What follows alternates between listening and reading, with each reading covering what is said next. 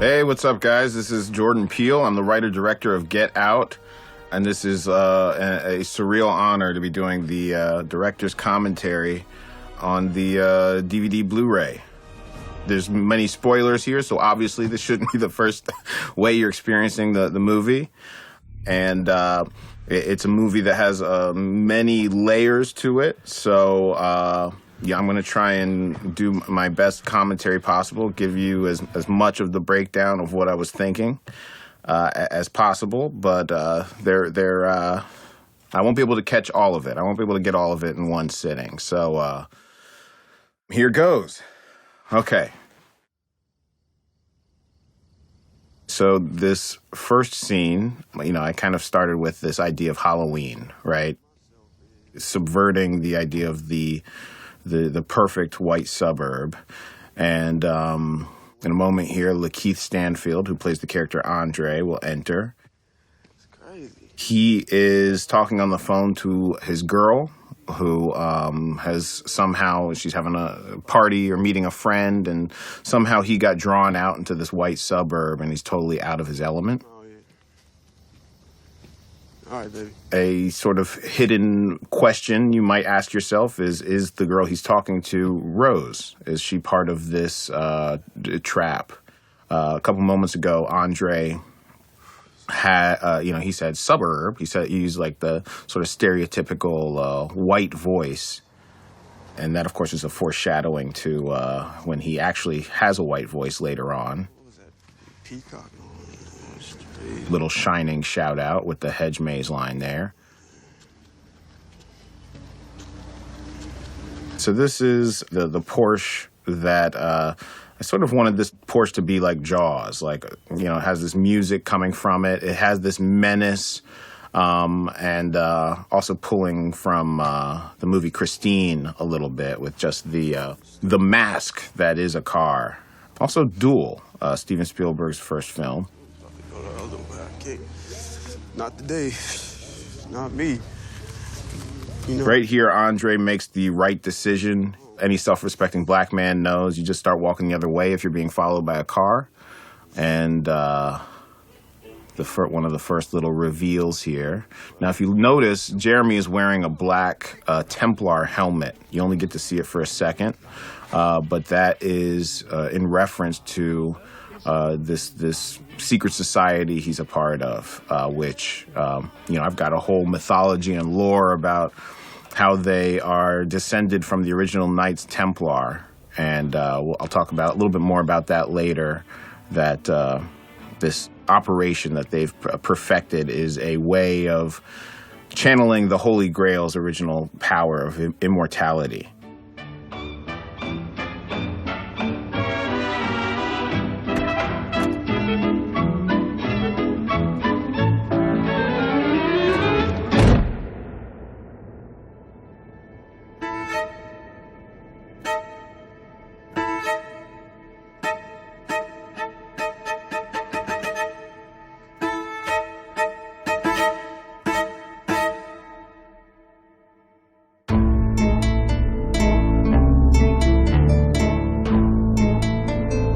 Talk about Michael Abels and his uh, amazing score for a second. First of all, you can you, you notice the uh, the uh, the credits are in that light blue, like The Shining.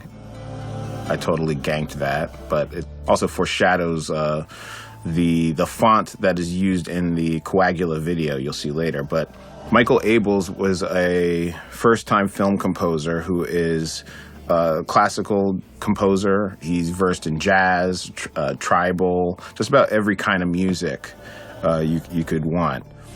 I, I chose him because I, I, really wanted this the soundtrack here and the score to have this new, different sound, something we've never heard before.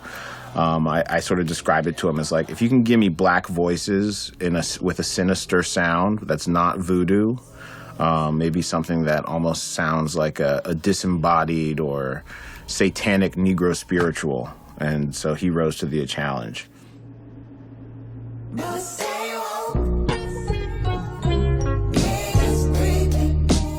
Okay, so this is the, the Childish Gambino song Redbone. It's an amazing track. It's talking about stay woke. um, which I, I needed the whole audience to understand that the lead character, Chris, who we see as an urban photographer, um, is woke. He's not an idiot. He, he he's alert. He's he's going to be making the right decisions um, to to an extent. This song fit perfectly and was originally meant to be scored, but the score uh, just ended up feeling so heavy, and, and it didn't bring us this sort of chill groove.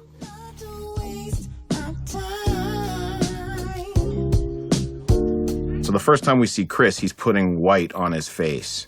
Um, this is foreshadowing, of course, uh, the nature of the operation. Uh, mirrors and uh, glass are also a big motif in this movie. So um, you'll, you'll you can look for any time there's a reflection or somebody can see through the glass or that. So yeah, of course, he cuts himself shaving. Another kind of motif, uh, foreshadowing of the danger he's in of course, when we meet Rose for the first time, you see that little smile, which means something different the second time you watch it. You realize her smile when she's selecting these sweets is uh, the same sinister smile we see uh, in in the pictures towards the end. Um, so there was originally a little bit of dialogue here, but wasn't needed, and here we are. So we shot this in uh, Mobile, Alabama. It's it's meant to feel uh, like Brooklyn um, without being too specific. Your toothbrush. Check.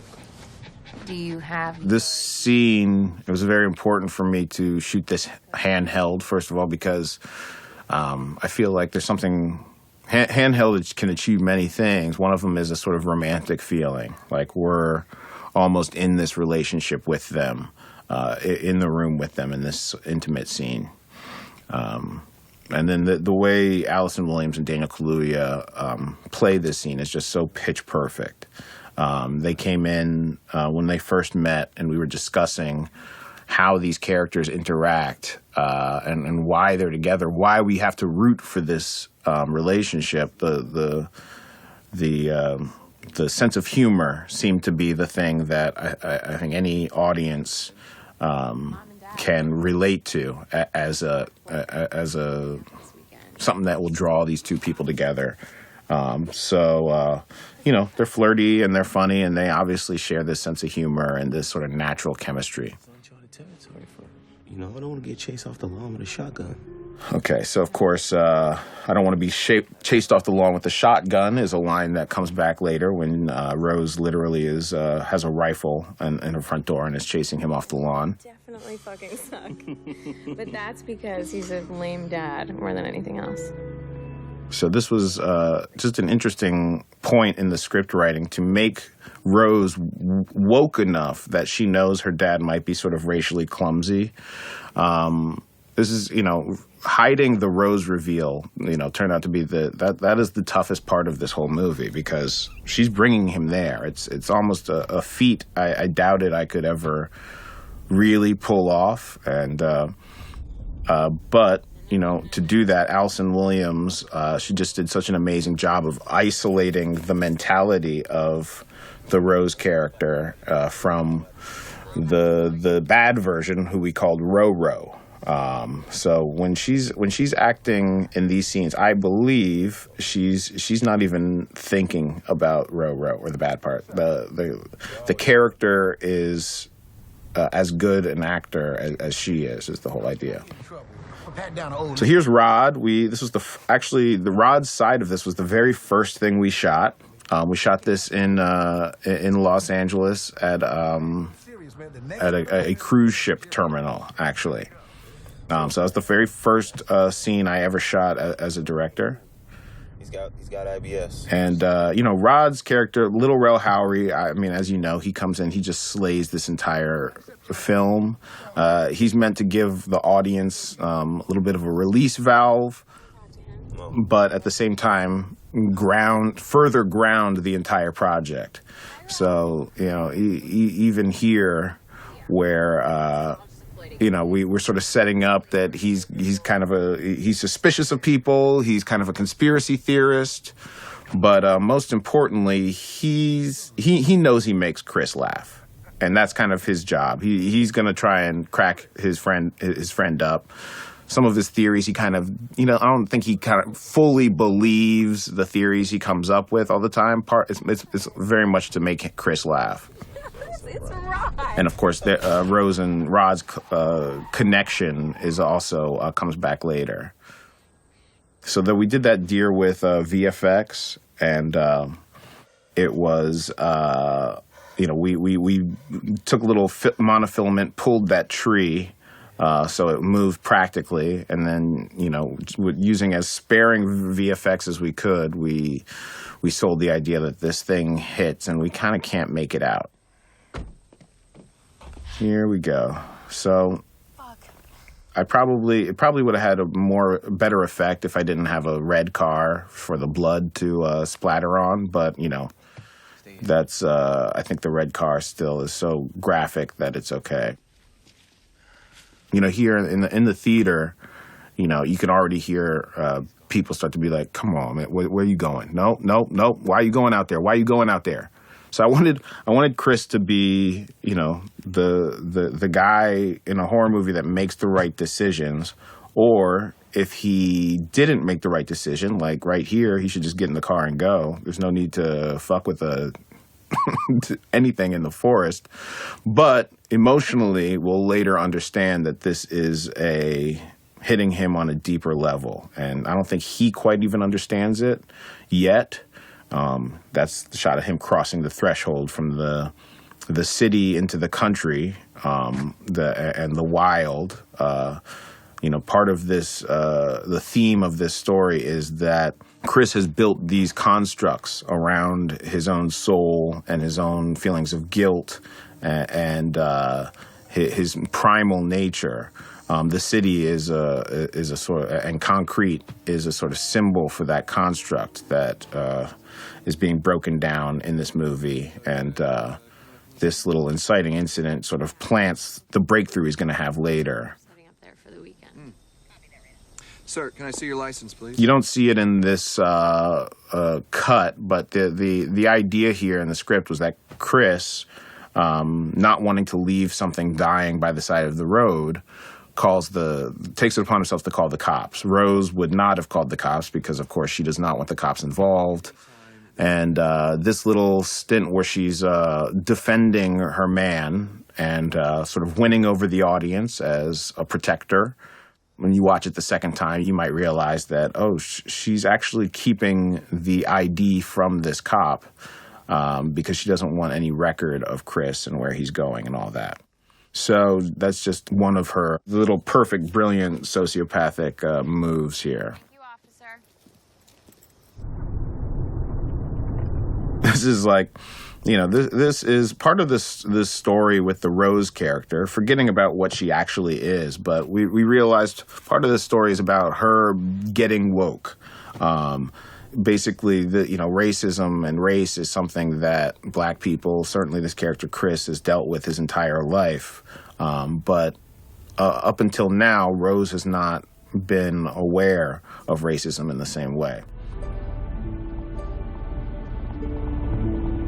Here's um, Walter, uh, played by Marcus Henderson, uh, brilliantly. I wanted to um, deny the audience the chance to really get a good shot at him because I thought it would just uh, the mystery would play well with the the awkwardness of realizing, oh shit, they got black help here. This is this is just uncomfortable.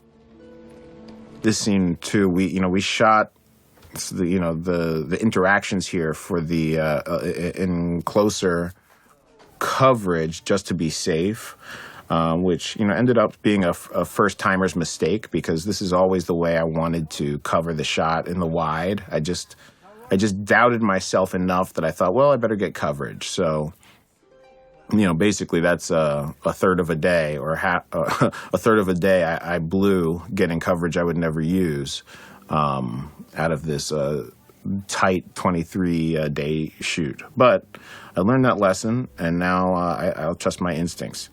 So how was your drive in? It was fine. We actually. This shot here, I almost got cut. Um, it was one of these sort of stylistic shots that felt like it may be style over substance. Um, but then when I lost it, I just realized, you know what? It feels right. I think partially because we're delaying seeing the the uh, Dean and Missy's faces, which the audience wants to see, and they're kind of pulled in. And it also sort of uh, suggests some kind of stalker cam, like somebody else is in the house or some kind of uh, spirit. Um, okay, so um, Bradley Whitford, Catherine Keener, um, two of the greats. They are sort of liberal elite god and goddess.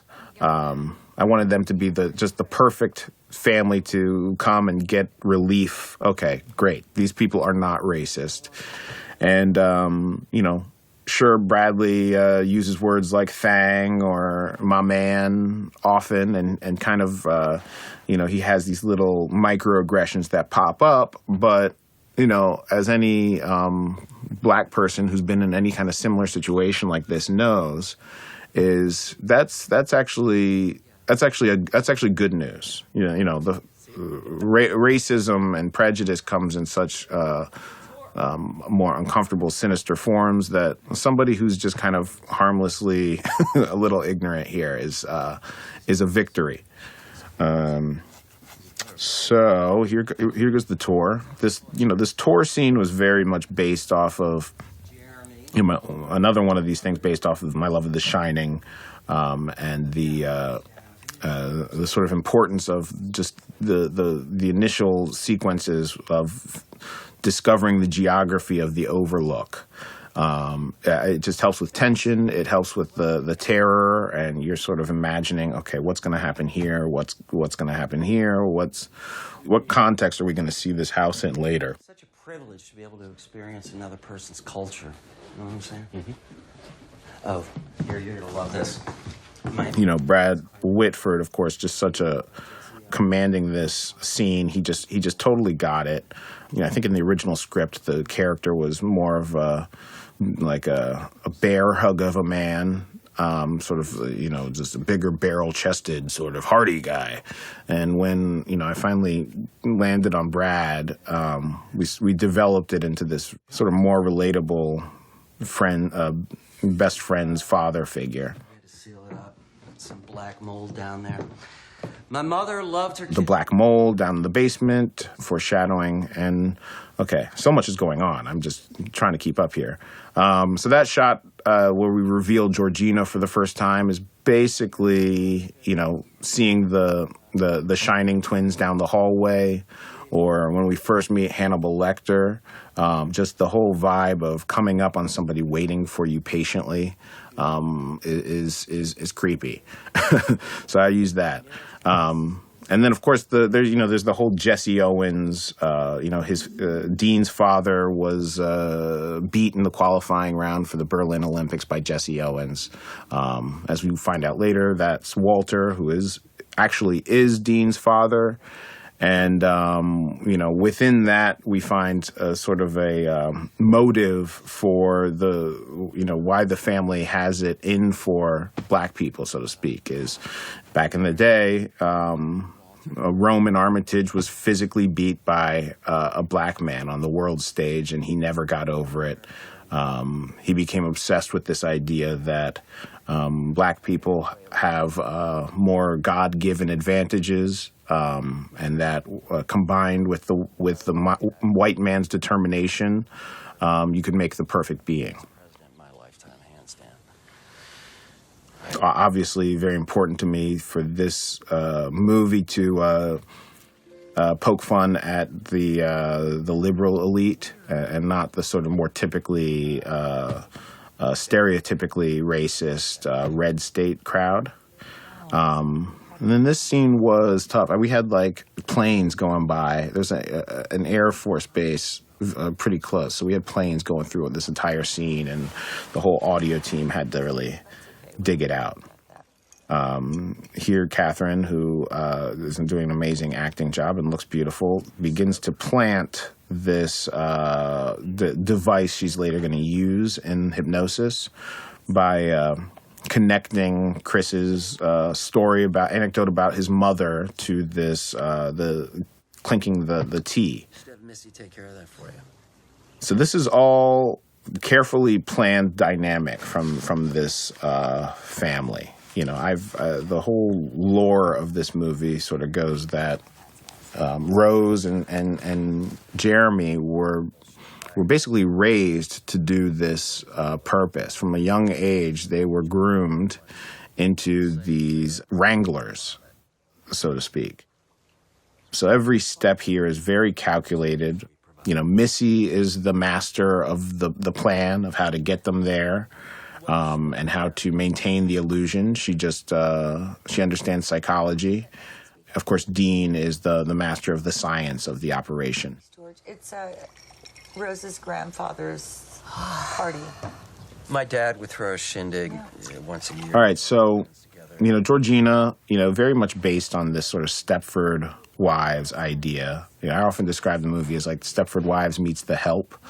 Uh, because there's this um, interesting and uncomfortable dynamic uh, sometimes when um, you when when uh, you you interact with or you know someone in Chris's situation would interact with uh, someone in a service position like this and not know if he should um, you know essentially uh, help a sister out somehow or if that boundary should be kept. It's it's it's just an interesting dynamic and um, uh, you know a, a, way to put Chris in an uncomfortable situation that later has sort of different implications.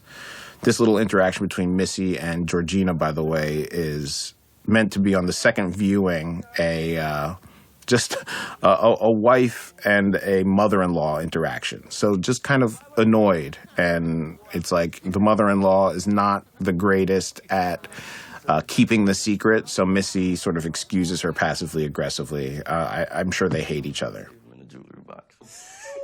Caleb Landry Jones is an amazing actor as well. His performance is just so riveting.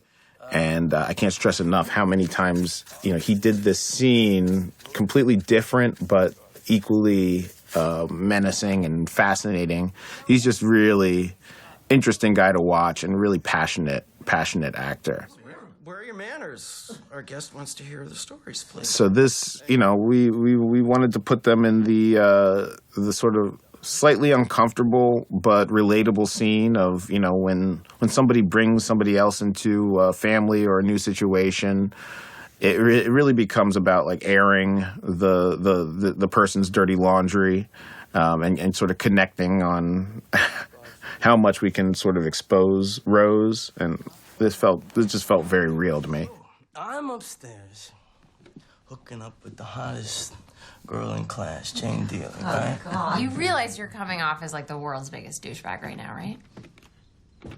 So Connor starts. So yeah, just trying to keep this family feeling as real as possible. And you know, I think Jeremy's character here is is menacing um, and because he's he's sort of flirting with the lines of the the uh, the whole uh, ruse here. I, I, think he's probably the w- member of the family that actually has had the most rebellious stage uh, against the whole grooming and everything and you know the way he was raised i think something in him knew it wasn't right but he was uh, turned into a monster now uh, now we see him sort of in front of his parents uh, and not in front of his mother because now she's gone, but um, pushing a little bit further um, because he can.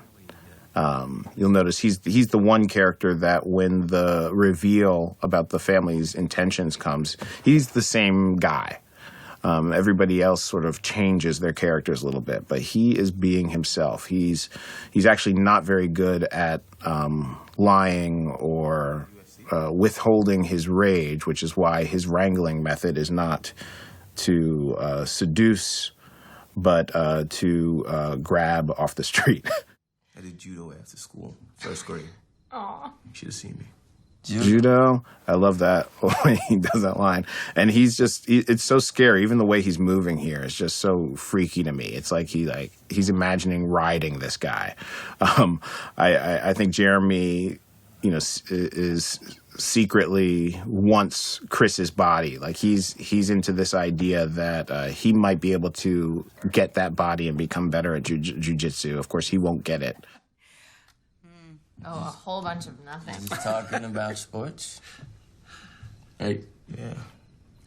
That sounds good. What do you think about jujitsu? Just so condescending, but um, so you know, I don't know how he manages to sort of be strangely charming in this scene, but um, he's so uh, fucking hateable, and at the same time, I'm like, this guy's just so crazy. I can't even, I can't even deal with him.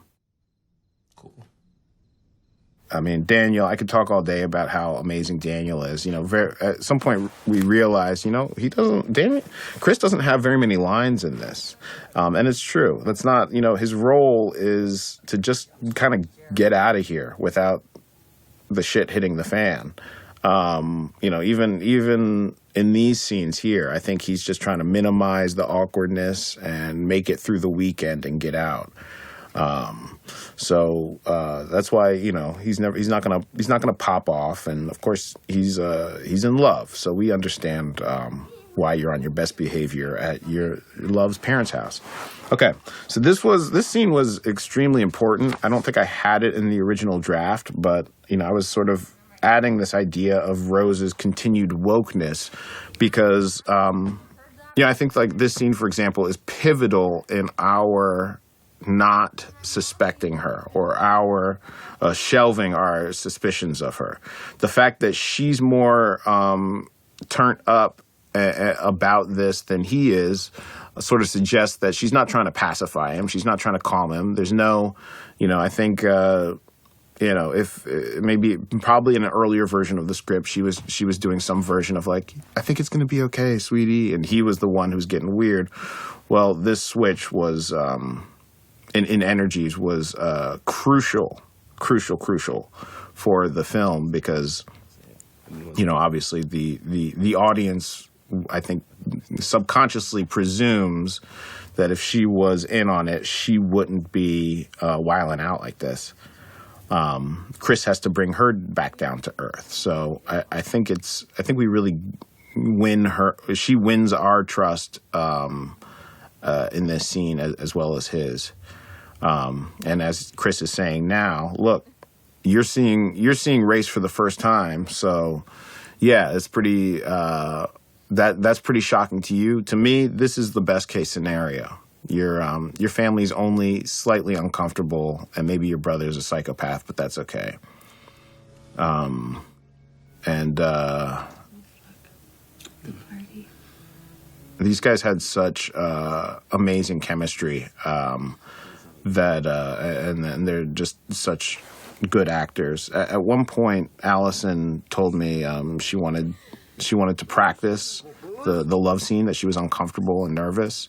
So I went all the way out very nervously. I went all the way out to the house she was staying to literally rehearse this the love scene with her and Daniel. I was so uncomfortable, and then of course I got there and it was a surprise party for me. Um, and at, at which point I realized, of course, Allison Williams is not fucking nervous to do a fucking love scene um, after what she's done on, on Girls.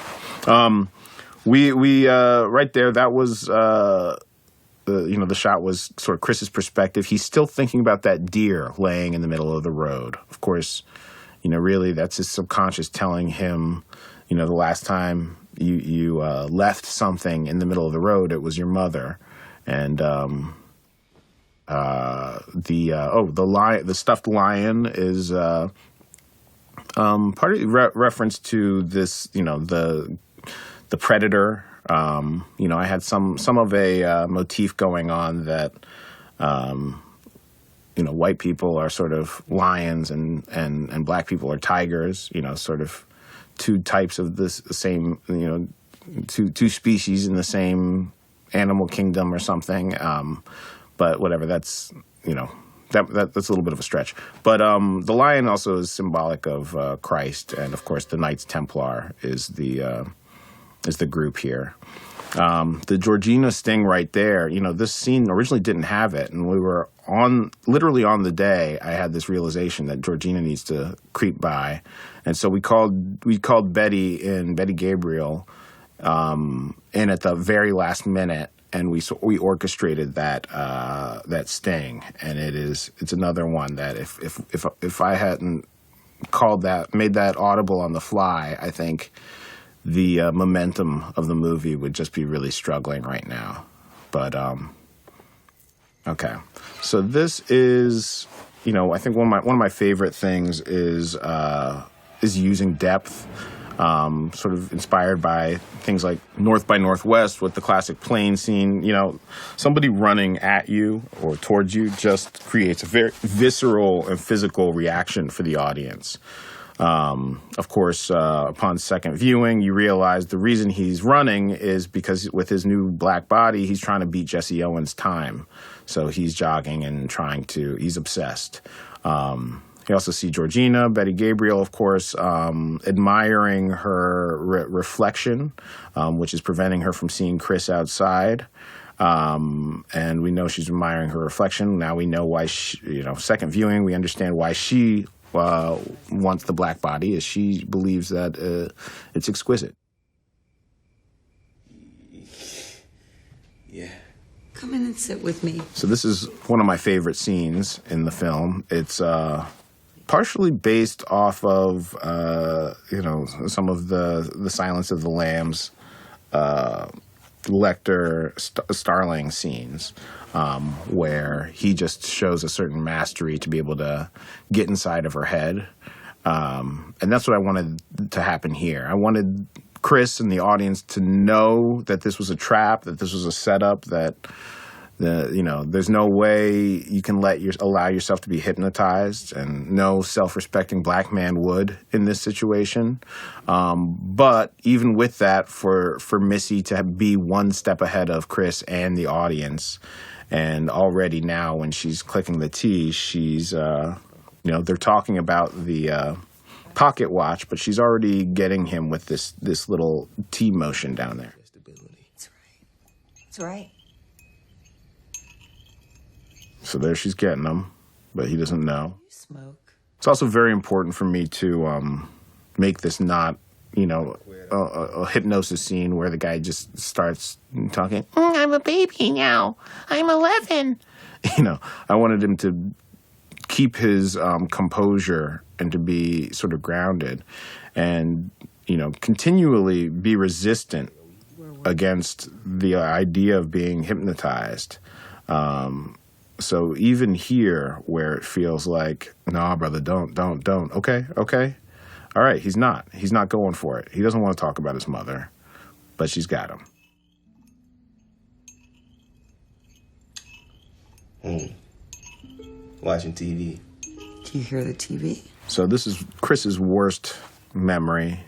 Um, the thing he doesn't like to think about is when he was uh, paralyzed by fear, watching this TV screen and sort of wishing that reality wasn't what it what it was. His mother hadn't come home, and uh, instead of going out and helping or calling somebody, he was uh, petrified you know this is this kind of starts getting into the greater themes of the movie of uh, neglect of marginalization paralyzation from of uh, by fear um, and and by a system that chris and um, i think all all of us are in specific, specifically in regards to the racial conversation you know another piece of what's happening here is you know Chris is Chris is part of a system. You know, as we said earlier, his father was never really around. It's a small line, but it's very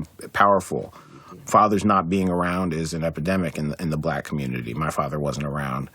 I think Chris's father, whether he was literally in, in prison or or not, I think the uh, there is a, a relevance with the idea of the disappearance of black men. And Chris, of course, uh, as a child, is facing the, this crippling guilt because he didn't do what presumably another adult, a father figure, would have been able to do. So just by him f- being uh, the man of his household at a young age, you know, he was dealing with too much responsibility. How do you feel now? I can't move. You can't move. Just like that day when you did nothing. You did nothing. Okay, Missy's sinking her uh, claws in here, and we sort of lowered her voice to really. The floor. Wait, wait, wait, wait, wait. Sink. We just emphasized the bass there, and um, here we go. So this is the sunken place.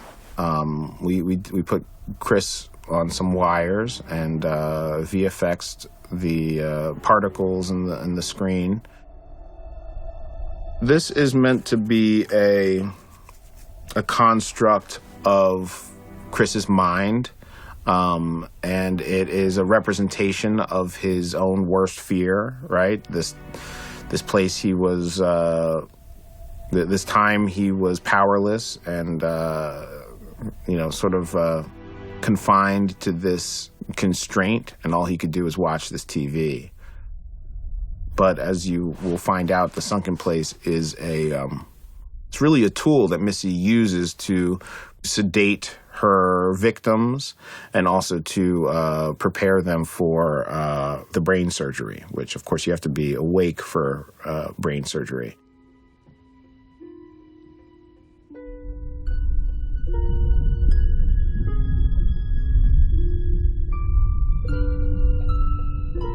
So here she comes, and Now you're in the sunken place. which I always hope would become a classic line. it's just so, it's so weird and uh, twisted. The sunken place. Part of that idea for me came from you know when you're when you're about to fall asleep and you feel like you're falling, but you catch yourself and you wake up. Well, what if you never caught yourself? Where would you fall? Where would you go into? Just to just to blow your minds for one second. Um, you know, in my mind, the the sunken place um, is experienced differently for everyone else. Um, it's it is a it is a, a state of mind that is you know created by your own brain. Um, based on Missy sort of latching on to your deepest fear or your your darkest moment, so that uh, Andre, the woman who is Georgina, or Walter all live in a some s- sort of marginalized state where they can see through the eyes of their captor, but they can't do anything. But everyone would, everyone's room and sunken place would look different. So Chris is he doesn't really remember what happened last night. Maybe it was a dream. He's out here uh, taking pictures, which uh, you know, in in some ways, Missy's uh, hypnosis did help him face that fear. He's a little bit, he's creatively inspired, but he's also now he's he he's on he, he's in detective mode. He knows something's wrong. He just doesn't know what. And uh, we see Georgina about to take off her wig, but getting caught. uh, you know, it was uh, you know obviously anyone that's a post coagula operation um, uh, character in this uh, has to have either a wig or a hat to hide their surgical scar. So here's Walter. We sort of uh, invented a little hymn for the Red Alchemist Society that Georgina and Walter both sang at different points in the film. And I just love this performance from uh, Marcus Henderson. It's almost like uh, Walt Disney is in there or something. Um, just so unnatural to see this this big dude, and that's the the voice and mannerisms that come out. I didn't get to meet you actually up close. I'm Chris. I know who you are. you know, Marcus came in and he just he he nailed his audition so hard. Um, uh, you know, we we knew we wanted this to just feel unnatural and like the last thing we would expect, Doggone keeper. and he just delivered. Uh, also, um, top of the line was was uh, an, an improv he did in the. Uh, in the audition, that I remember saying, like, remember when you said top of the line? You gotta say that. That's so fucking weird and old and creepy. Yeah. And did it work? It what worked? This is an interesting scene and sort of a, a tough one because we've seen Chris go through this kind of extreme experience, and now he's you know he's not running, so we're we're sort of grasping over the, these last couple scenes that yeah, he, he can't quite separate dream from reality. Um, he's you know Walter's helping him put it together. Um, just one more reason that the family has told uh, grandma and grandpa, you know what, guys, just stay on the outskirts. Um, just be the help. Trust trust us. You you're not very good at dealing with these uh, vessels. And grandma and grandpa are like, "What are you talking about? This is, re- of course we are. We invented this operation. It's it's my house. No, grand dad, just stay, just chop wood. That's my uh, feeling of how that uh, that works. I barely remember anything, but now the thought of a cigarette makes. Another important but tricky scene as far as the uh, hiding the character of Roro. Sorry. I can't believe she did that to you. Man, I had some fucked up dreams. What'd you dream? Chris is coming to terms with what happened last night, but um, Rose's reaction is she's she's kind of pissed at her mom, but she also kind of finds thinks it's funny. She just sort of uh, helps imply, you know, maybe maybe what's going on is more in your head from the uh, uh, from your your own personal state of paranoia with all of this. Um, but she does that without saying it. She just kind of just by virtue of her sort of joking this off and and in this interaction with Walter, you know, she's sort of correct that he's wrong. Chris's Chris's presumption that Walter is into Rose is wrong.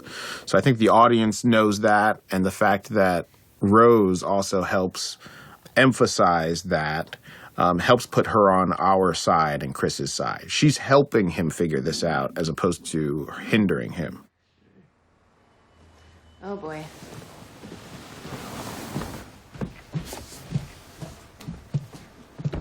So here comes the the party guests. This is the you know what I've called the Red Alchemist Society all coming, and uh, of course they're all old friends of Grandpa, and here he is greeting his old friends. And here we are. Okay, so these these scenes were some of the hardest scenes. I swear, when you when you have the more people you have, it just gets exponentially harder.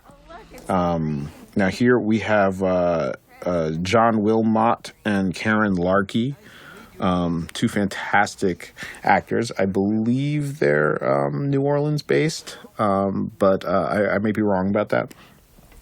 And they just got this thing, you know. This I wanted this first couple to be kind of cute and the most unassuming, the least offensive, and most relatable and uh, of course, uh, you know, uh, John Wilmot's character Gordon Green was a was a golfer, but now his hip is messed up. He he loves Tiger so much he wants. A, he's convinced he needs a black body um, with a great stroke to uh, to reinvigorate his golfing career in his new life.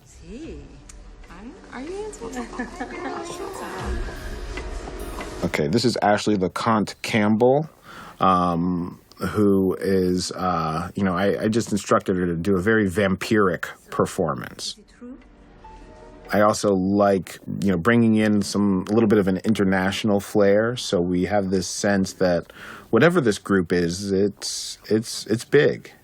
Um, this actor's name is Rutherford Cravens. Yes, you got that right, Rutherford Cravens, and uh, uh, his wife played by Julie Ann Doan. Um, they are uh, sort of pitch perfect and um, have that quality like they'd be perfect in a Roald Dahl movie. Rutherford Cravens is a pretty fantastic actor, but also the best name in the industry. All right, so another little kind of awkward interaction between mom and mother in law. Um, but then over here we see uh, the uncomfortable attention, and you know Chris is sort of escaping into his camera.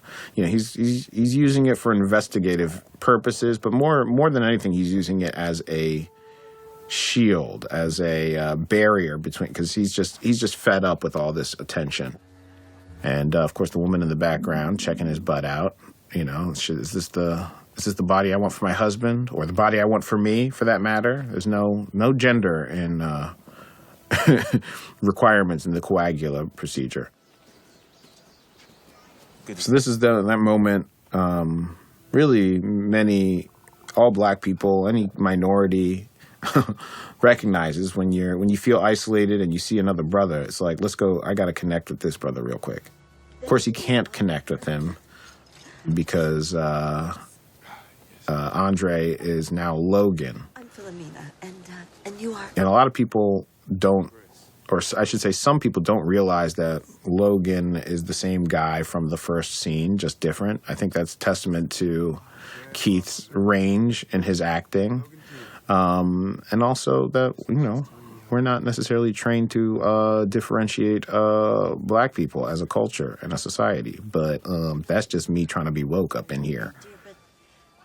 The Wincots were asking. This is this element of Chris Chris's fear that he might be abandoning his black side, so to speak. And part of that is this fear that, hey, if you are a, a husband uh, or a partner to this this white woman, there is a this dynamic where you know what the the gentleman's role is that of a of, of a of a provider of, a, of someone who can offer services who can hold things for you. And there's a little bit of uncomfortableness and awkwardness in, in chris's uh, subconscious. And of course um, that couple is so bizarre. He's just totally thrown here we go. This is Jim Hudson, played by Stephen Root, um, the blind art dealer, which was a character I realized was maybe a little over the top, but uh, ultimately realized it's just over the top enough. All of them. They mean what? This is the guy that um, is meant to bring us some relief for a moment. First of all, because he's not only colorblind, he's literally blind, but he's also in the art world. He is um, an apparent ally to Chris. He understands that um, people focusing on race or color, uh, there, there's an ignorance to them. A blind art dealer isn't lost on me. How'd you do it? You know, the fact here, as as Hudson's about to discuss, that uh, you know he he wanted to be a photographer. He tried. He just didn't. He didn't have the eye. Um, you know, this is the character that ultimately ends up. Pre- protesting too much that he doesn't he doesn't see race he doesn't care what color chris is. Um, he just wants that eye. He's got a more twisted perverse um, agenda. But uh, even though i don't say it I, I believe that that jim hudson does think that if he is a black photographer he will get more attention. Um, so even where uh, even when the character uh, seems as as woke as he possibly can be for uh, a white man trying to steal a black man's body, um, he he still got a, a shade of of uh, straight up old fashioned uh, prejudice. This scene is very much based on scenes from the Stepford Wives, where the husbands are walking around rooms silently and sort of exploring uh, her belongings. Uh, just such a creepy image. It's also based on a dream of mine where I was walking through a lobby that was a bustling lobby in a bank, and I turned the corner and just the all the noise stopped. Uh, and when I turned back, everyone that was bustling around was just standing looking at me silently. And then I woke up and I put it in this movie. All right, so this is like you know, phones are, are, are, something that need to be deal with in the modern horror universe. Why don't you just call somebody? So I wanted to make this constant threat that someone's unplugging her phone, his phone. Obviously, it's, you know, Georgina unplugged it because, you know, the less batteries he has, uh, the less uh, help he can call for, the less contact he can have. So it's all part of the uh, the great plan. Who? Georgina. I came here to talk to Rob. This is another important scene with Rose. Um, I'm, I'm helping disguise her involvement because instead of pacifying him, she's actually she's coming at him, and she she's pissed. She's not she's not trying to make him feel more comfortable. But when he assumes that Georgina is pissed because he's dating a white girl, which of course we know is not the case, um, she makes fun of him for it. And uh, I think that's another point where she endears herself to the audience because, hey, if uh, she's going to call out his prejudice and um, she's she's actually helping him get closer to the truth um, because uh, she's uh, she's right. it's not because he's he's so damn sexy, which he is. He's a very sexy man, especially when he goes into his uh, real accent, which is British. Then he just he, he this dude cleans up. What? I got hypnotized last night. Nigga, get the fuck out. All right, so Lil Rel Howery is amazing. We shot two days with him. I believe I, I I believe with both of these scenes, I was the other character on the other side. I don't think they were in the same room, um, but it, it, it's it works pretty flawlessly. That's that's one of the uh, advantages to being a sketch performer as a director is you can sort of do half-assed uh, versions of these characters. Barking like a dog, flying around like you're a fucking pigeon, looking ridiculous, okay? Or I think flying around like a pigeon was uh, Rel's improv. There's, you know, every actor kind of got to do their own process with me, um, and every every actor has very different processes. But that was after you fucked the head. Rel's process, you know, I very quickly r- realized that, you know, he was very funny reading my lines, but um, if I ever said like, dude, just do it like in your voice, like give me, give me, get into the your your stand up mode and, and play with it. He would just come up with the, some amazing details um, and uh, amazing d- details that are different and different um, takes. Um, you know that, that that's Jeffrey Dahmer business. It was not it was not in the script, so I thought it was so funny. Okay? I'm gonna tell you this. I think that mom is putting everybody. So the, the important thing here is here is Rod is he's right, but he's not so right that Chris should be just listening to him. He's talking about sex slaves and shit. Chris knows that's not the case. So at the same time as being a sort of wild conspiracy theorist um, who is making Chris feel like maybe his paranoia is isn't is uh, is just that. It's paranoia. Of course, Rod is saying what we all wish somebody would say, and he's he's getting closest to figuring this out. to wipe down the dresser, and it accidentally came Betty Gabriel. This is, I think, one of the most classic scenes in in film history, horror film history. Myself, and uh, I'm I'm a I'm a tough critic. Um, the her performance here sums up the entire uh, movie. I mean, really. Um, and this, I knew this was uh, such a pivotal scene because it has to be even creepier. It has to be more than we've seen so far. Um, and of course, Toby Oliver, the amazing uh, cinematographer uh, here, picked the perfect lens for right up uh, up close. You know, all, basically, all I told Toby is like, look, this this scene has to feel more menacing, more creepy, more in your face. And, and uh, Toby picked the, the perfect lens, um, um, as he always does.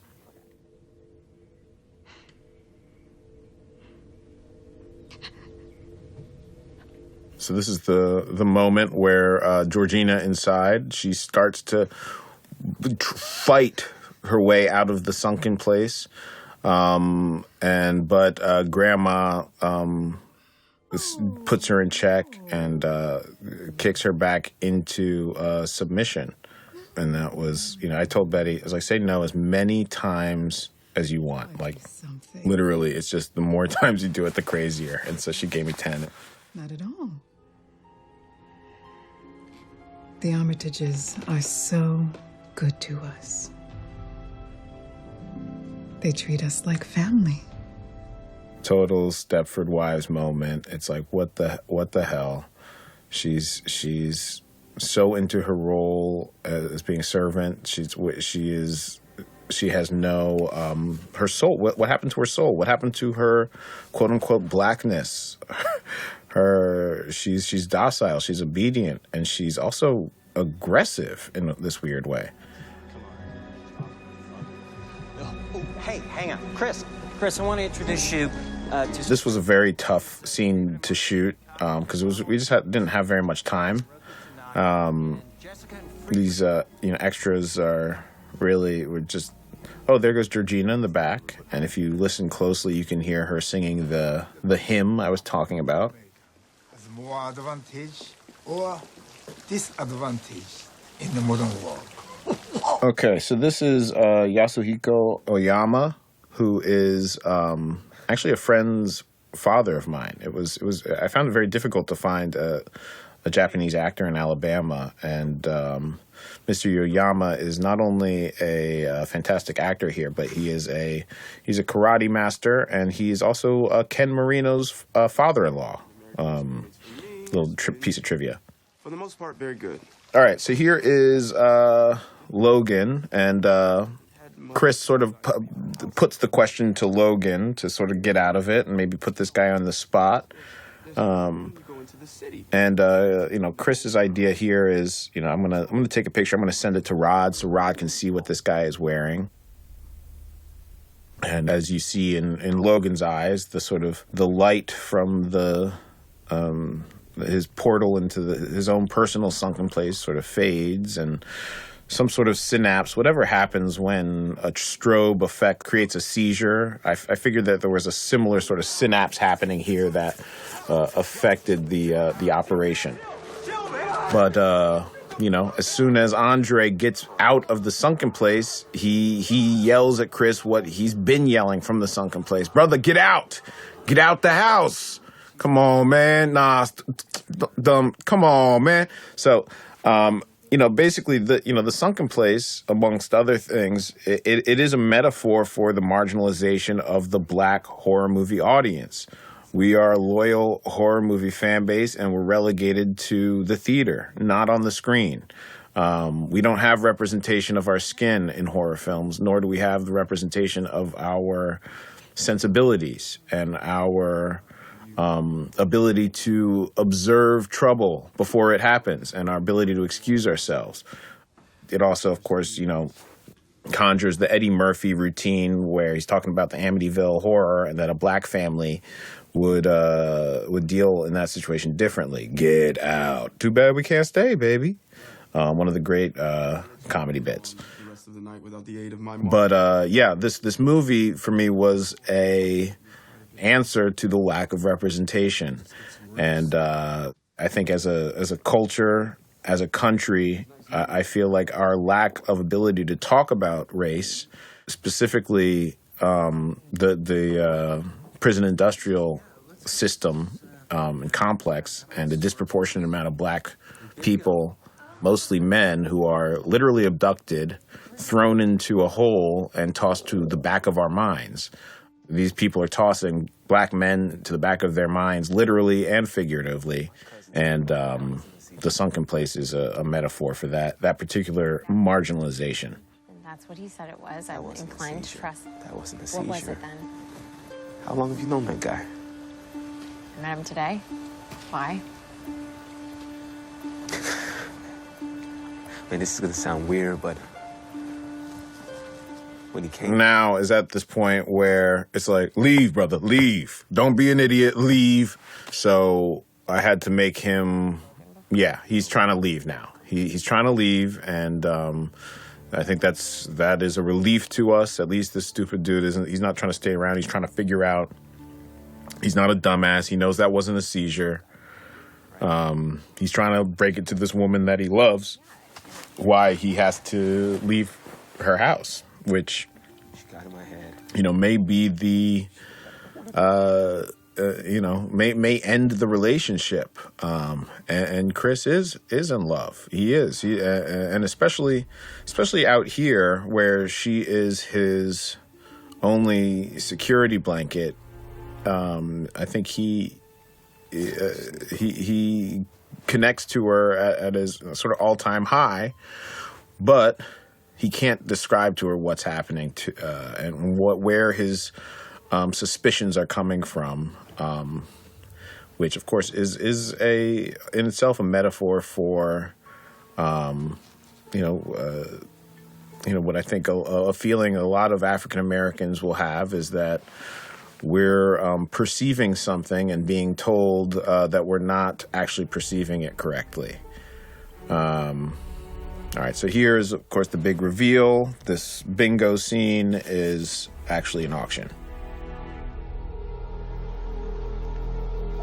You know, I wanted to keep the sort of particulars of how this auction works pretty uh, mysterious. Like, what are these? What are the numbers? Are they millions of dollars, billions of dollars? Um, in my particular lore, um, which is the one we should go with, I think. Um, you know, the Knights Templar, uh, who this group is descended from, were collectors of antiquities and treasures. Um, so I have this have it in my mind that they they trade amongst each other um, these relics and artifacts, and that the numbers that he's holding up are um, the amount of relics somehow. So, you know, Chris realizes he's just told uh, the woman he loves that he is going to leave without her. And based on her reaction, I think he channels his um, his his his internal uh, demon. Um, he realizes that once again in his life, he is risking uh, the abandonment of his family. Um, and so basically, I wanted to, I knew I had to keep Chris in this situation. I couldn't let him just run yet. So I didn't want this to turn into a chase movie. Um, so I dug into the core of what makes him him. Um, and one of the, the darkest building blocks of his psychology is this traumatic moment where he left his family. And he has been hiding this truth from Rose that uh, he actually could have saved his mother. Um, you know, when we shot this, um, Daniel was having a hard time getting there originally, and he was like, "Hey, Jordan, Jordan, Jordan, I, I need, I need, I need help. It's a block. There's a block. There's a block." And we discussed it, and at some point, I said, um, "You know, Daniel, the reason you haven't told her this is because you don't want the woman you love to know that you are the type of person who abandons your family." And he goes, "Yep, yep, got it, got it, got it, got it." He went and he knocked this out of the ballpark. Um, this scene was so so emotional for me. I mean, I was looking at it not like Row Row existed. I was looking at it like Rose and Chris. And I remember just being on set and after we shot this just kind of just crying really because first of all we were chasing the the sun, which means we were running out of daylight. Um, and it's such an important scene because if we don't understand why Chris is staying in this situation, the whole thing topples apart. It's like we hate him. It's like, nah, nigga, no, no, no. Hey, fuck, I'd be out. Let me, let me. I wanted to uh, satisfy uh, that dude who, uh, at the very least, could understand. You know, but I see. Oh, I wish he wasn't in love. I wish he didn't understand. He's got he's got his mother. He's seen his mother. All right. So here we got Jeremy with his little uh, deliverance uh, ukulele. Um, uh, this uh, this scene, a very interesting little piece where it's in the in between world. Um, Chris is still suspicious, but he's kind of pacified. The audience, though, we know, oh my God, he's in for it. And um, it's a very tricky moment, uh, this whole upcoming sequence is storytelling wise, because you don't want the the audience to be so frustrated that we're so far ahead of this character who doesn't can't see what's going on. So, very quickly, I'm going to have him catch up and not only catch up, but get a step ahead of the audience so we can trust our protagonist again. So, he's sending the picture to Rod here, um, just as, uh, like, you know, look at this brother, man, look how he's dressed, kind of thing. And uh, Rod uh, gets back at him pretty comedically quick. Oh, that's Drake. Once again, Rod's drinking. That's his vice. Used to kick it with Veronica. Veronica from what? Teresa's sister that worked at the movie theater. You know, here I'm I'm uh, playing off of the uh, the cliche that all black people know each other. I really wanted, in you know, a lot of ways, the stereotypes and cliches about what it means to be white and means to be black to aid this film. So, along with the uh, Oh shit! Of course, he still thinks it's, it's sex safe, so he's not completely right. Um, You gonna be a hello, Chris? Oh, oh shit! His battery must be fucking. anyway, I wanted, I wanted, uh, you know, along with the perception um, that black people have about the social dynamic of where race is concerned. You know, I wanted um, I wanted uh, different sort of stereotypically black qualities to help Chris uh, figure this out, and also set him back from time to time. Now um, we're gonna see that little sixth sense, that little Spidey, that black Spidey sense, kind of come in. And Chris is he's is, this door's been nagging on him. He knows there's more to this story than he knows, and he's got to figure out. That becomes a number one priority uh, for him. Um, and uh, I, in my my uh, mythology of this, Rose is so sick and twisted that she always leaves the door a little bit open, just in case they want to find that that that's that's a part of the thrill of the hunt is leaving a tantalizing opening for um, Chris to uh, uh, find these pictures. Um, that's just part of her character. Her sort of flaw is that she's sort of like a cat and mouse. Okay, so here we see that not only Rose has dated black guys before, um, and here's proof. And uh, maybe she's just lied to him, but I think we all know that it's it's more than that. Um, and the, and uh, now we see she's got a full on fetish, but oh my God, it's Walter. So I think here, you know, the the audience is meant to know that this was a trap, but maybe doubt in the back of their minds that okay, or is it somehow she's just had relationships with all these people, or is she maybe she's evil but she's hypnotized by the mother or something? Either way, Chris is going to have to do the smartest thing he can. Um, I think a lot of people's instinct is just run, motherfucker, run. I wanted Chris to make the smart move. Try and just calmly get the keys. He's going to go when he gets outside. He's going to get into the car. He's going to f- hightail it, but he just needs those keys. So if he gets the keys, it's all good. We're out. Um, he's gonna. He's not. He's not showing that he knows anything. So there's no reason that they would uh, doubt that he would come back. You can't find those keys. Well, you can't find those keys. That was a line that I added on the day. That is one of my favorite lines, um, just because you know Chris is like, j- Chris is like inner like man comes out that oh you oh you can't find those keys. Mm-hmm. Mm-hmm. I see you. I see you. Just put the bags in the car. Would anyone like tea? Here we go. So this was like a, the trickiest scene to um to wrap my head around to get everyone to wrap their head around. It was it was um uh, a, a instinct I had that the audience would be with us on the edge of our seats throughout all of this, even though on paper there's um, the the the tension is sort of dissipated by the fact we we know Rose is evil. So the sleight of hand I had to pull here was keep us just in enough doubt that maybe she's hypnotized, maybe we're, we're in a misunderstanding, um, so that the the second reveal, the final reveal that Rose isn't. It's not even that she's just uh, luring him in, but she is a completely different person than we've ever met. Um, will hit home. Um, so now Dean's going into some of the mythology of the uh, Red Alchemist Society. Um, they believe that they are uh, destined for immortality and deity status, and uh, over hundreds of years they have worked to figure out through science a way to achieve the power of the Holy Grail. This uh, performance from Daniel is one of my favorites. Um, and uh, we really pushed. We really pushed, and uh, you know, I remember um, having to really work him into that state. And then finally, when he did it, it was the last take, and it was like, it was exactly what what the the this movie needs. Is like, you know what? He's been holding it in for the whole movie.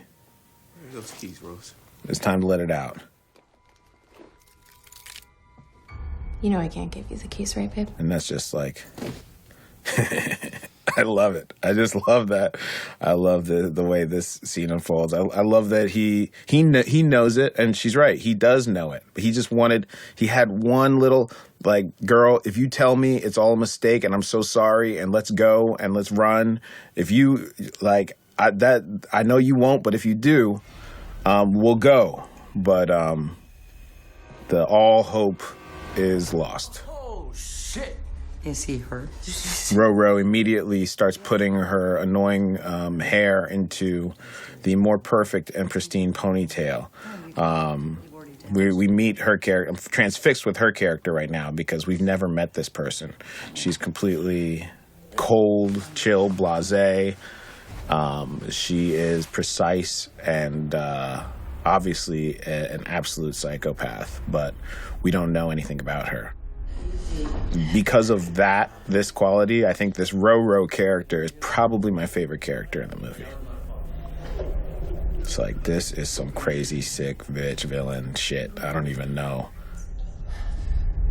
You hear that, Chris?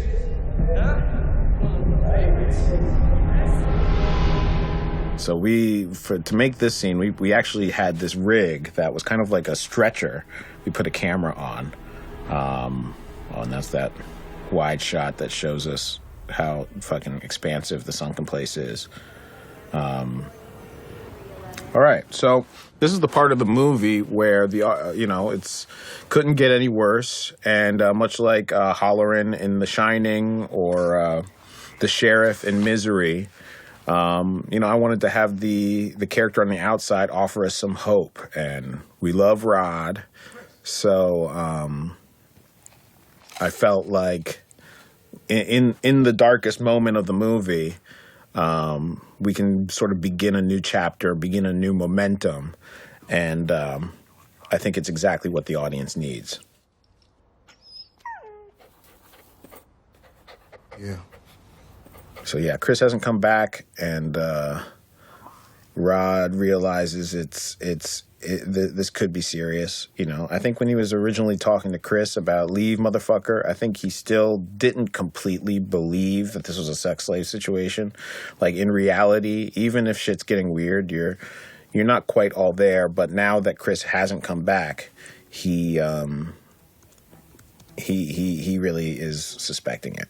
And now, and further looking up, um, Andre finding out that of course, uh, Andre has been missing. Um, just goes to validate everything, and it all kind of comes cl- crystal clear um, in this moment. Oh shit!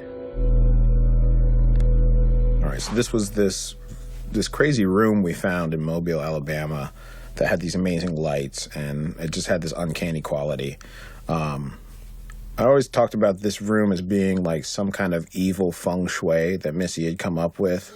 Like it was meant to fit in with uh, the sort of stereotypical rec, white rec room vibe, but just have this real David Lynchian um, offness going on.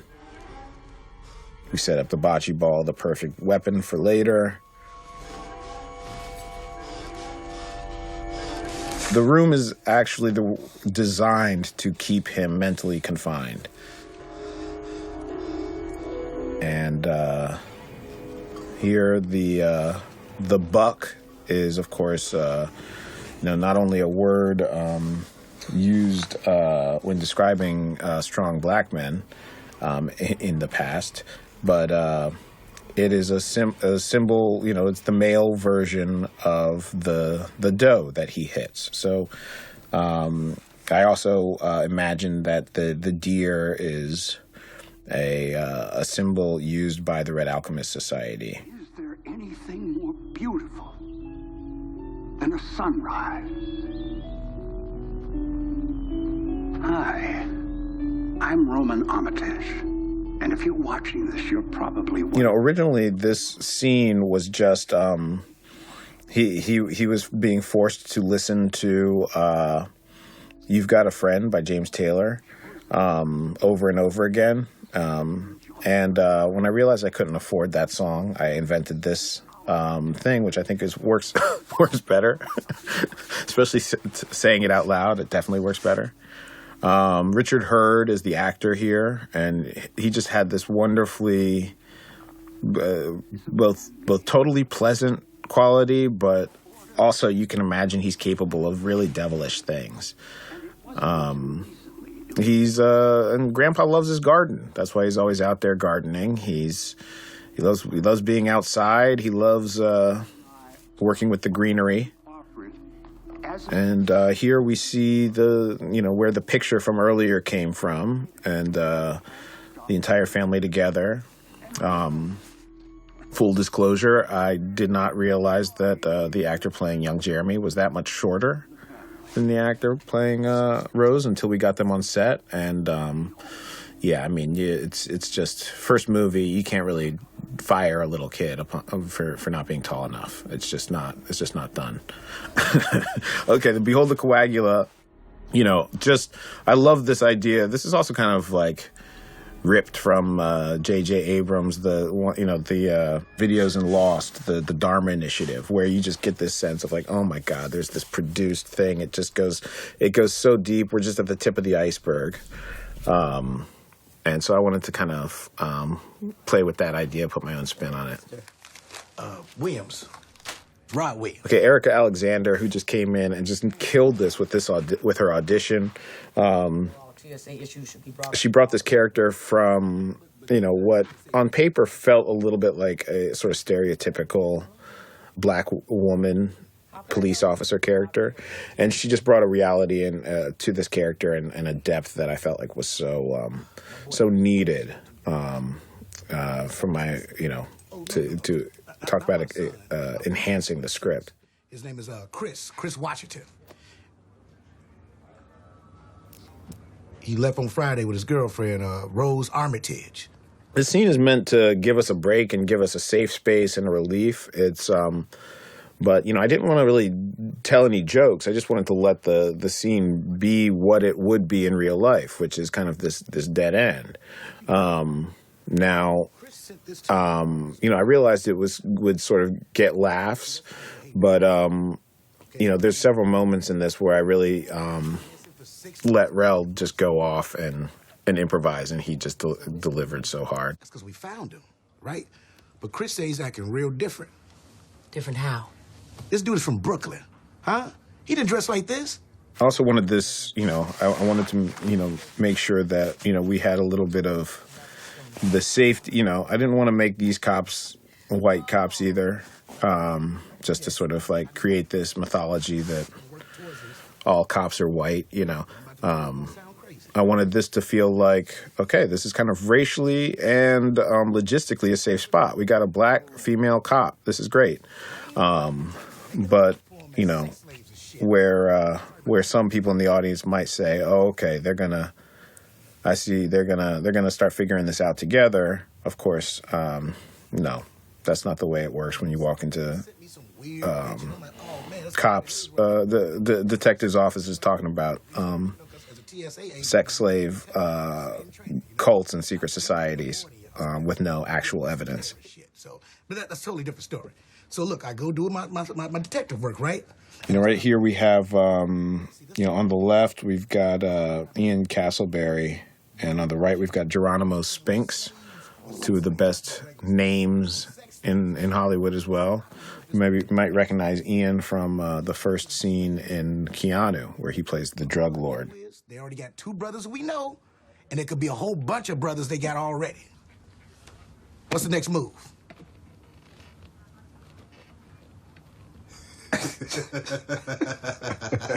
I mean, Rel is just is so funny to direct. Also, the other thing about Rel is like he, every time he does it, he gets better. Um, so if you ever if you if you don't have what you need, you can just be like, all right, give me another one, and you know it's going to be closer or far out outshine your expectations. Um, he's such a fun actor to work with.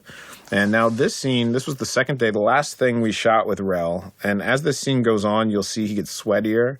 My dude got sick like in the middle of the day, and by the end of the scene, he was he was like had a fever. Like he had to go home, and he had been touring for a while, so he was in he was in a bad spot. But it actually works with the performance. Chris, Yo, um, This is one of my favorite scenes, um, just because you know my two favorite characters are hitting in, in full force, just grand slam performances. Um, just to give you an idea of how amazing Allison Williams is, I mean, she th- this I came to her in the beginning, a couple days or before we shot this scene, and I said, "Look, I'm going to ask you to do, do something that I don't I don't know or think if it's necessarily possible." And she was like, "Yes." Like that's like that's her shit. If you tell her something like that, I was like, "Can you give me like Ro Ro's face and expression?" But Rose's voice, like with all the inflection and character, and she's like, "I'll see what I can do," and then she came back and just, just absolutely clipped this scene off like five times in a row, like just a master. I mean, if there's any doubt uh, about anything that you know she can do, I mean, this is proof. Like, I think you would normally need somebody to, um, you know, you, you would need, normally need her to come in and record the voice separately to kind of pull this off. Ooh, that TSA shit tingles. That's one of my favorite parts yes, uh, a lot of this movie was created to uh, uh, get favors from the TSA moving through the airport. Um, that was the point. Speaker, unmute. So this is where you can see he's like starting to get sick. He's like, uh, so yeah, I wanted you know Rod is good. Like he he does have TSA skills, and um, but he's totally out planned out crazy. Like she is she's a professional at this. She's been she's been doing this her whole life. And uh, she knows he's recording it. She knows she knows he's recording it. And that uh, There's something between us. she starts digging into their little flirtatious um, past which makes rod completely uncomfortable. Um, he doesn't even he doesn't want that recorded. And uh, he's just totally uh, you know threatened by it. And of course this is sort of a a veiled threat. Like on on the recording, it sounds like one thing, but basically what she's saying to him is, "You're next, motherfucker, if you um, keep going." So um, Rod uh, gets defeated, and uh, we are back uh, in the uh, belly of the beast here. And uh, Allison basically she would prepare for this side of the character for like 45 minutes before we would shoot.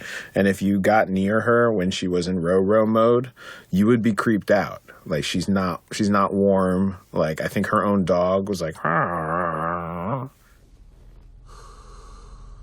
you know, Chris once again wakes up from the sunken place. Every time he goes there, it's uh, he's he's in his the the space uh, embodiment of his worst fear um, space embodiment, the mental state. You can answer. There's an intercom in the room. Okay, so now Jim Hudson uh, comes back. The guy, the art dealer. All right. Um, we, we know we're going to get answers in this scene, and uh, I really wanted this scene to play like um, the scene in the first, uh, at, at the end of the first act of The Matrix, when Morpheus just simply tells you what the Matrix is. I th- thought it was such a. Uh, a great device um, because first of all, I think at this point in this movie, we want answers, and I just love the idea of telling the audience the answer in in some ways. Uh, I think it's uh, so so direct and unexpected that it would come like that, and like in the Matrix, when the answer is satisfying, you feel like you've been just given a gift of information. Yeah. For phase three, the transplantation. Okay, so now we and Chris start to realize what's really going on here. This is mad science. This is brain transplantation. This uh, this movie is sort of meant to be my um, take on Frankenstein, and, and you kind of realize that now that um, you know in many ways the African American experience is uh, the is this this country's Frankenstein monster. I mean, able to see and hear what your body is doing, but your existence will be as a passenger. So, you know, there was a, there was one point where the idea was they were just going to do a f- brain transplantation and then you would just you would die, but um, I realized we could tie in this sunken place uh, sedation device and say that you are in there, and that of course was the big revelation for me writing um, that brought everything together is that your your will is, is taken and your body is used. Um, this is a modern um, form of slavery. Why us? Huh? Why black people? And now the question everybody wants to know: Why? Why would you? Uh, is it because you hate us? Is it because you're KKK? No. People want to change. There's a variety of different reasons. Everyone has their own different thing. It's not one, but the the commonality is that you're being valued for your skin and your culture and what you bring that enhances our lives, but you're not being valued as a soul that is equal as a as a human being. Um, and uh, yeah, I don't think I'll ever write anything as cool as that for the rest of my life. That's that's about as good as it gets. So good night, folks, and thanks for watching. All right, no, here we go.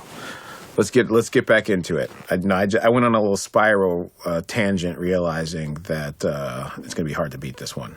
Um, so uh, give me some, give me some, sh- give me, give me uh, a little rope, guys, to make a worse movie, please.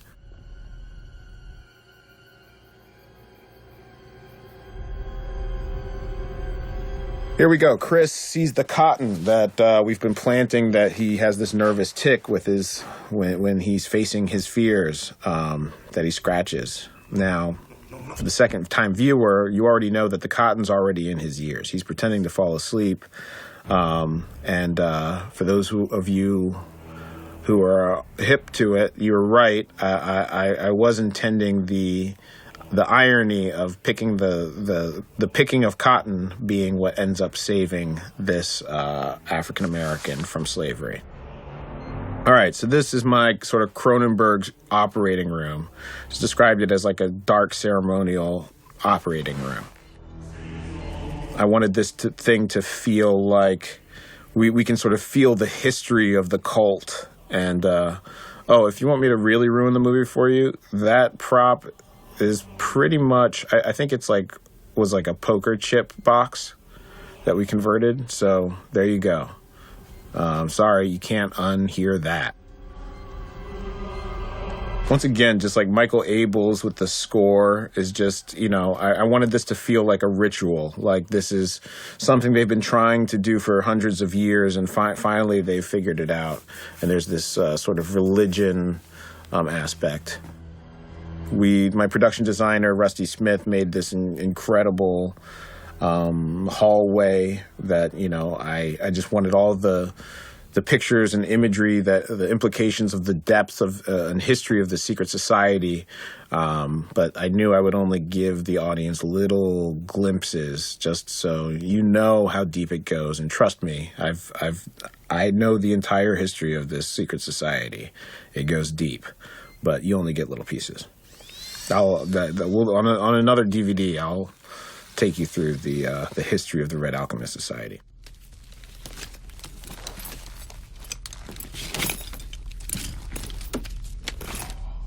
All right, so this is uh, obviously turning point in the movie.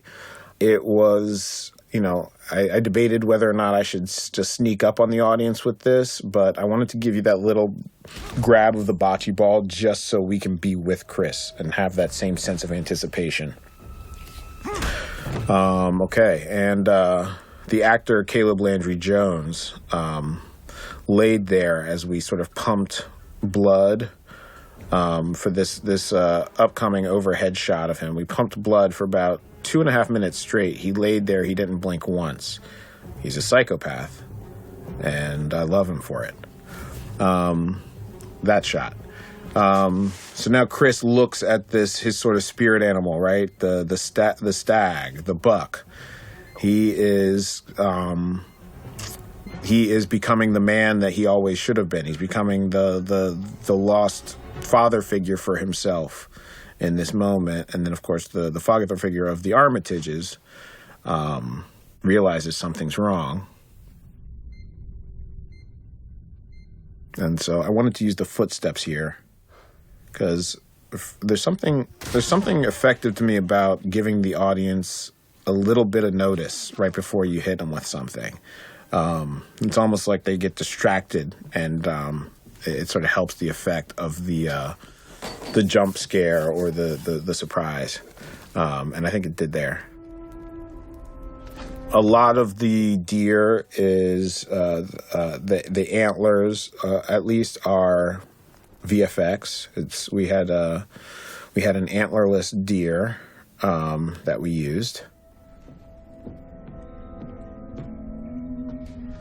Okay, now you hear Grandma's um, little hymn, the the Red Alchemy hymn, um, and she is in her kitchen as we sort of planted earlier in the movie. Grandma loves her kitchen, so we keep a piece of her in here.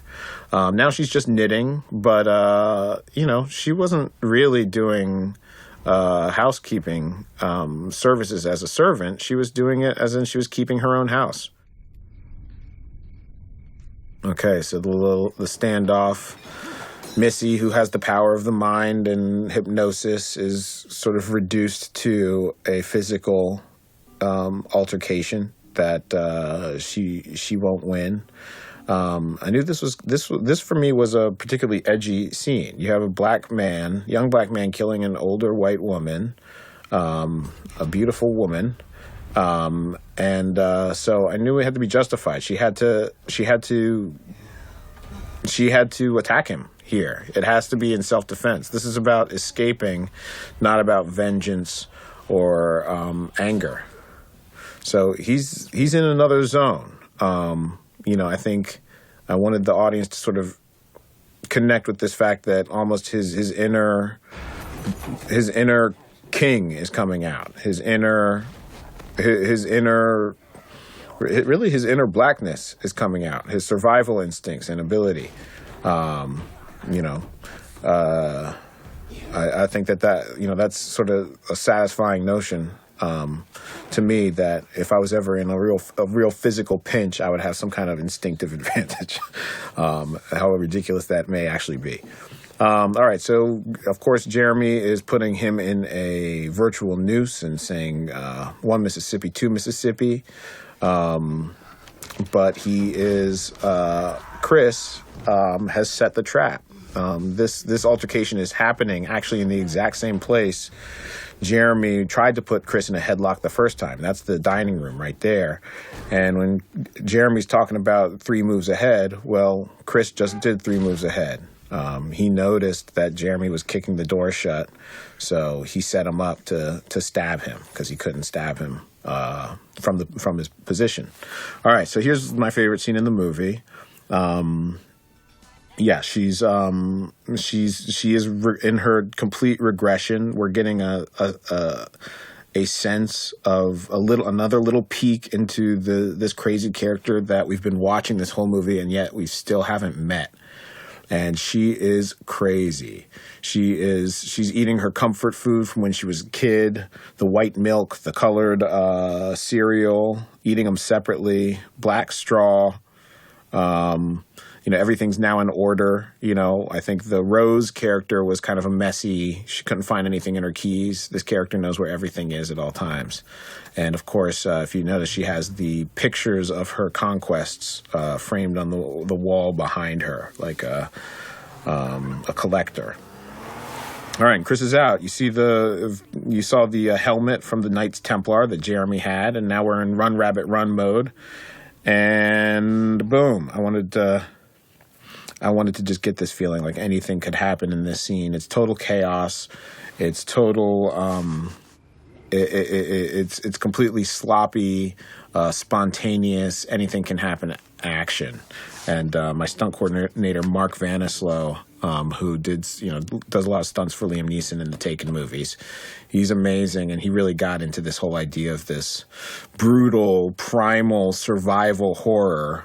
Um, as I, I, wanted to make sure we did not go with you know action um, action style horror, which f- feels like kind of unrealistic. Here she is chasing him off the lawn with the uh, rifle, and the grandma reveal. So this this moment was basically. I was trying to do like eh, when Spielberg does, um, well, unless the Velociraptors know how to open doors, he gives the audience that piece of information and then he lets us experience the the doorknob opening. And the audience i just remember seeing jurassic park the audience going like oh. And so I wanted to uh, let the audience sort of um, watch Grandma um, emerge from next to him, and I love I love Betty Gabriel's performance there. Chris is getting bloodier and bloodier. Now he's he's kind of in this weird zone trance where he's in survival mode, but he's in total shock. Um, and remember, he's been you know for a couple days he's been in the sunken place, so he's in a crazy mental space. Um, just couldn't be scared, couldn't be more har helpless feeling having a having a limp, and then here comes Grandpa who's got that Jesse Owens speed now. Um, and uh, yeah, so here um, now we're we're we're dealing with Roman Armitage. Um, we see his scar um, for the first time, and um, along. You know, I, I wanted Chris to defeat not with you know this final threat, not with his strength, but with his you know he's a photographer and his smarts and his wit and uh, he knows he has this weapon in his pocket. Um you know the audience here knows what's coming and they're just they're frothing at the mouth for it um, uh, it's uh, in an audience it's a pa- really palpable feeling satisfying. Um, right there we did a, a squib with some vfx uh, enhancement. Um, a lot of the blood from the the nose is is done with uh, VFX as well.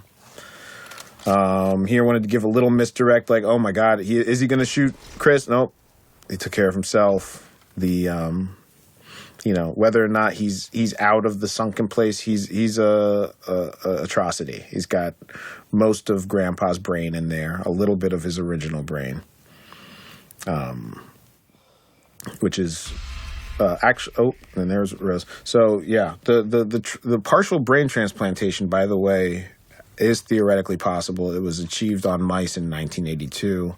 Uh, New York Times article. Look it up. Uh, all right, so now um, you know this is like my kind of like Othello moment. Um, I wanted the, the the romance of it to play, and obviously I realized that this was also you know the type of the type of thing that 10 years ago would have uh, gotten this movie an NC-17 rating. Um, a black man choking a white woman and the audience loving it. Um, so this is where you know he doesn't need to do this. He's he's succumbing to the the rage the revenge and the monster. And I wanted to make this clear line with this character that first of all Rose simply out crazies him right there. But her smile is sort of reflecting this perverted sense that she'll win if he loses his humanity. And Chris realizes he doesn't need to sacrifice his own self. Uh, and in fact, he can. Um, oh. Okay, so this. Um, moment is uh, you know I think the most powerful moment in the movie because you know, obviously the audience is meant to think they know what's happening. Um, anytime you can kind of do that, you let the audience do all the work of the social uh, implication that. Uh, you know, whereas in most horror movies, the cops showing up at, at the end is a good thing. In this movie, it means something different, and I wanted the audience to have to face that before the end of this movie. Um, but we wanted to um, we wanted to give them a hero, and um, I, uh, I am you know Rod Rod coming back. You know again the, the the technique of showing the airport to give the audience just enough um, space to figure it out before I actually reveal Rod. Um, I, I, think that that worked effective effectively, and I mean, I told you not to go in there. really, we, we uh, this we you know we you know I had like I had about twenty different options of lines for him this, and we shot them all, and this was the one that felt like you know once again Rod is saying what we all wish he would say, or we we've all been saying, which is get out of the house, Chris. Yes. Motherfucking a. We, we handle shit. What we do. Now this, consider this situation, fucking handled. I think that I think that part was that was improvised, and I love that so much. Consider this situation fucking handled. um, yeah. So Chris wins not only because he keeps his own soul, but um, he gets the full karma karmic justice of Rose dying alone on the in the street, just like his mother did. Um, he uh, is probably changed, but he's he's he survives, and oh, and Michael Abels' uh, score, the Sikiliza, that is um, that's actually Swahili. Um, it's uh, it means uh, trust your ancestors, um, run away, just w- sort of warnings um, to to to Chris. So we want I wanted to bring this back uh, again. Um, yeah, I'm look. There's uh, I'm I'm so happy with this movie. It's uh, it was directing it was the the the the dream of my life. It really was. Um, and uh, it was the hardest thing I ever had to do. Um, I've ever gotten to do.